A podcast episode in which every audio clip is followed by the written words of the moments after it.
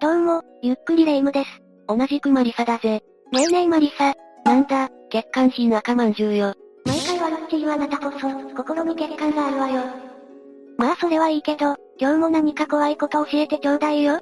OK だ。じゃあ今回は、大島テルモゼック、実在する本当に怖い事故物件6選を紹介するぜ。事故物件って、過去の住人に色々あったっていう建物のことよね。そうだぜ。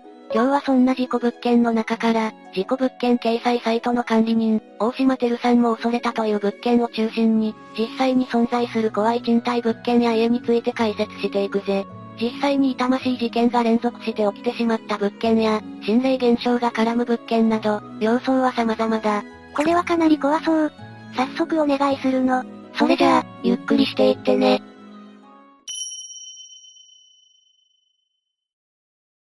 まず最初に紹介するのは、東京都内にある小さなアパートだ。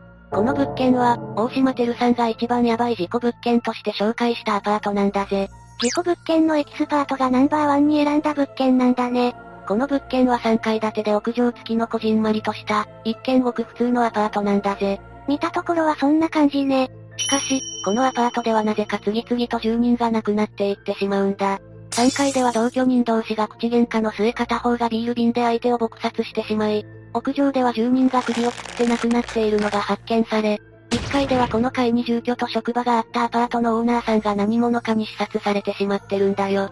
ほぼ全ての階で事件が起きてるじゃない。ということは、もしや2階もよく気づいたな。実は、2階の住民こそが1階でオーナーさんを刺した犯人だったんだよ。ひぃ、このアパートなんなのよ。そしてその犯人も埼玉県の山奥で自殺して亡くなっているのが発見されたという。本当に、住民が次々と亡くなるアパート、だった。これらの事件はわずか4年の間に立て続けに起こっていたそうだ。これを知ったらとても住む気にはなれないわね。次に紹介するのは、京都府南丹市にある一軒家だ。この一軒家は新築なのに事故物件となってしまった家なんだ。新築なのに事故物件一体どういうことかしらこの家の庭に、死体が埋められていたんだよ。んこの家は新築よね。人が住む前に死体が埋まっているってことは犯人は家の住民じゃないってことその通りだ。なんと、家に死体を埋めたのは京都府に住む工務店経営者の男だったんだ。男は赤の他人の家に死体を埋めていたんだよ。最悪すぎる、新築なのに。男の妻が2013年秋頃から行方不明になっていたんだが、実は男が妻を殺害していて、その死体を新築の家が建つ敷地内でコンクリートに埋めて遺棄したんだ。うわぁ、怖すぎる。その男は逮捕当時は工務店の経営者をしていたそうだが、事件当時は建築関係の仕事をしていたそうで、自分が出入りしていた建築中の工事現場に死体を遺棄したんだぜ。なるほど、だから侵入できたんだね。だからって人の家に死体を埋めるなんて信じられないわ。殺された奥さんもかわいそうだが、待望の新築に死体を埋められて事故物件にされた家の住民がかわいそうすぎるよな。次に紹介するのは、北九州市の某マンションだ。北九州市といえば、あの事件を思い出すわね。ああ、世間を震撼させた、北九州監禁殺人事件、だな。今回紹介する事故物件は、その現場から割と近い場所にあるマンションだ。どんな物件なのかしらまあ見た目はちょっと高さのある普通のマンションだ。そのうち一室から女性4人の死体が発見されるという事件が起こったんだぜ。一室から4人これはただごとじゃないわね。この部屋からは死体と共に燃えた形跡のある練炭が発見されたという。じゃ、じゃあ集団で練炭自殺したってことそんなところだろうな。しかし、この部屋で亡くなっていた4人は一見関係性が見出せないような4人だったという。どういうこと一人は部屋の住人だったんだが、他の3人はそれぞれ見知らぬ人たちだったんだ。つまり、誰かが SNS か何かで集団自殺する人を募り、それに応じた初対面の3人と共に自殺を遂げたってわけだな。なんだか悲しい事件ね。SNS って怖いわ。次に紹介するのは、今紹介したマンションからほど近い場所にあるマンションだ。あのマンションの近くにも事故物件があるのああ、鹿本保険内だぜ。事件が発覚したのは、ある部屋に住んでいる女性の姿が見えないと住民から通報があったことだ。それを受けてマンションの管理組合も、部屋に住んでいる高齢女性を2から3ヶ月前から見なくなった、と警察に通報したんだ。高齢者だし、心配ね。警察が部屋に入ると、中には3人の死体があったんだ。さっきのマンションとかなり似てる。 1人は布団の上、一人は布団の中、そしてもう一人は台所の床で液体えていたそうだ。三人とも目立った外傷はないが、かなり腐敗が進んだ死体は白骨化したりミイラ化していたりしたらしい。じゃあ、亡くなって数ヶ月は経っているのかも。一体何があったのかしら。うち二人は死体の腐敗が激しく、身元や死因がわからなかったが、一人の死因は餓死だと判明した。ますますわけがわからないわ。他の住人の証言によると、例の部屋からは太鼓の音やお経を読む音が聞こえてきていたそうだ。何か怪しい儀式でもしてたのかしら当事者が亡くなっているから詳しいことはわからないが、そういうことかもしれないな。また、亡くなったうちの一人がこの部屋に住んでいた高齢女性だったんだけど、彼女は数十年前に死体遺棄事件を起こしていたことが判明したんだ。前科持ちだったのね。彼女は亡くなった母親の死体を自宅に放置していたんだが、その理由は蘇生信仰の力で、母親を生き返らせるため、だったそうだぜ。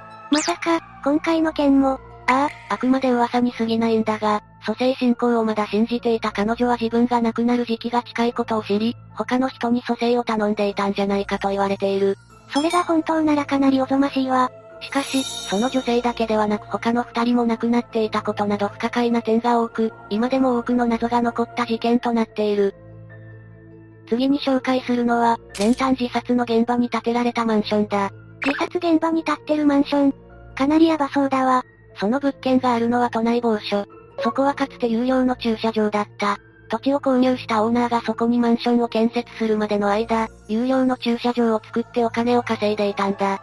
駐車場なら土地をコンクリで固めて線を引くだけだし、これはかなり有効的な使い方ね。しかし、マンションを建設するはずの駐車場である悲劇が起こった。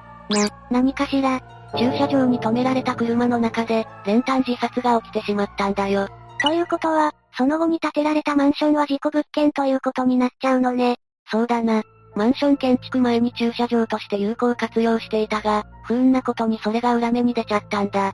そして、大島てるさんはその土地を事故物件としてサイトに掲載しようとしていたんだがそのことでオーナーと揉めてしまったそうだぜ。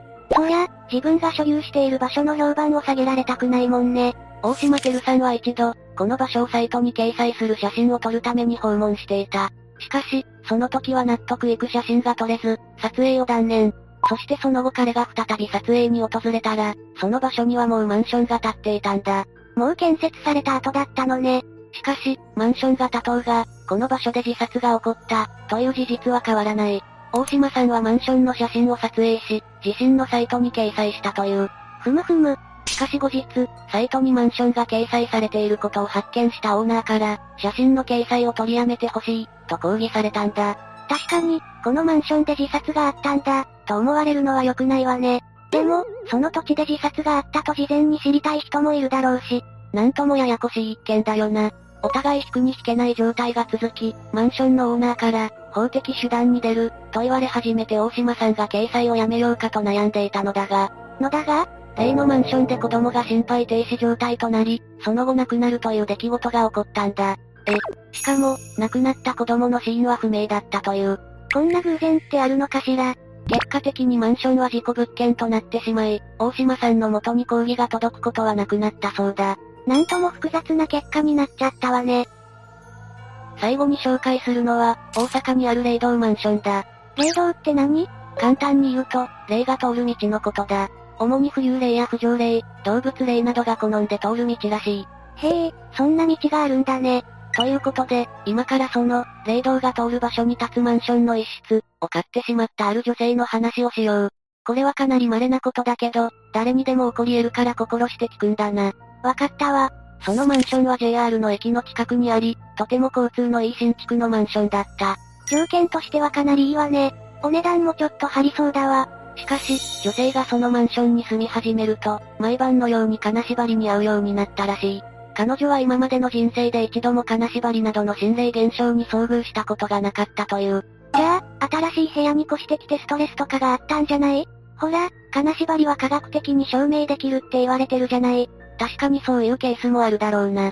彼女は毎晩金縛りに遭うたびに目を閉じ、心の中でお経を唱え続けたという。毎晩ってかなりしんどいね。彼女が心配だわ。そしてある日、その晩も金縛りが始まった。彼女はいつも通り目を閉じようとするのだが、その日はどうにも目を閉じることができなかったそうだ。いつもとちょっと違った様子ね。そして、目を閉じられない彼女の目の前を大勢の人が横切っていくのを目にする。怖い怖い。その後彼女は目を閉じることができ、いつも通りお経を唱えて心を落ち着かせることができた。しかしそれからというもの、貸し物件を買ったわけでもないし、どうしてこんなことが起きるんだろうと彼女は悩んでいた。そりゃ悩むわよね。こんなことが毎日起こっていたらやってられないわ。そしてある日、彼女が見ていた心霊番組で彼女の身に起こったこととそっくりな体験談を目にする。彼女はそこで初めて霊道の存在を知るんだ。おおついに問題解決に動き出すのかしらその番組では、一杯の水を枕元に置いておくといい、と紹介されていたので、彼女も試してみることにした。すると、金縛りに遭うこともなくぐっすりと眠ることができたという。おお私もライフハックとして覚えておこうかしら。使う日が来ないといいな。ということで以上が、大島テルモゼック、実在する本当に怖い事故物件6選、だったぜ。どこも想像以上の事故物件っぷりで、驚いちゃったわ。殺人が連鎖するアパートとか、近くに住むのもちょっと嫌なレベルだよな。本当よね。は、もしかしたら、最近私の食欲が止まらないのも、住んでいるお家の呪いのせいなんじゃ。それは単に食い意地が張りすぎているだけだぜ。赤まんじゅうよ。ひ、ひどすぎる。ちょっとはフォローしてくれたっていいじゃない。ってことで、今回の動画はここまでだ。動画への内容や補足、考察など気軽にコメントしていってね。最後までご視聴ありがとうございました。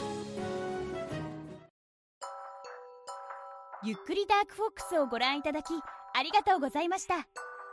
この他にも、おすすめの動画がたくさんあるので、ぜひご覧ください。それでは、またね。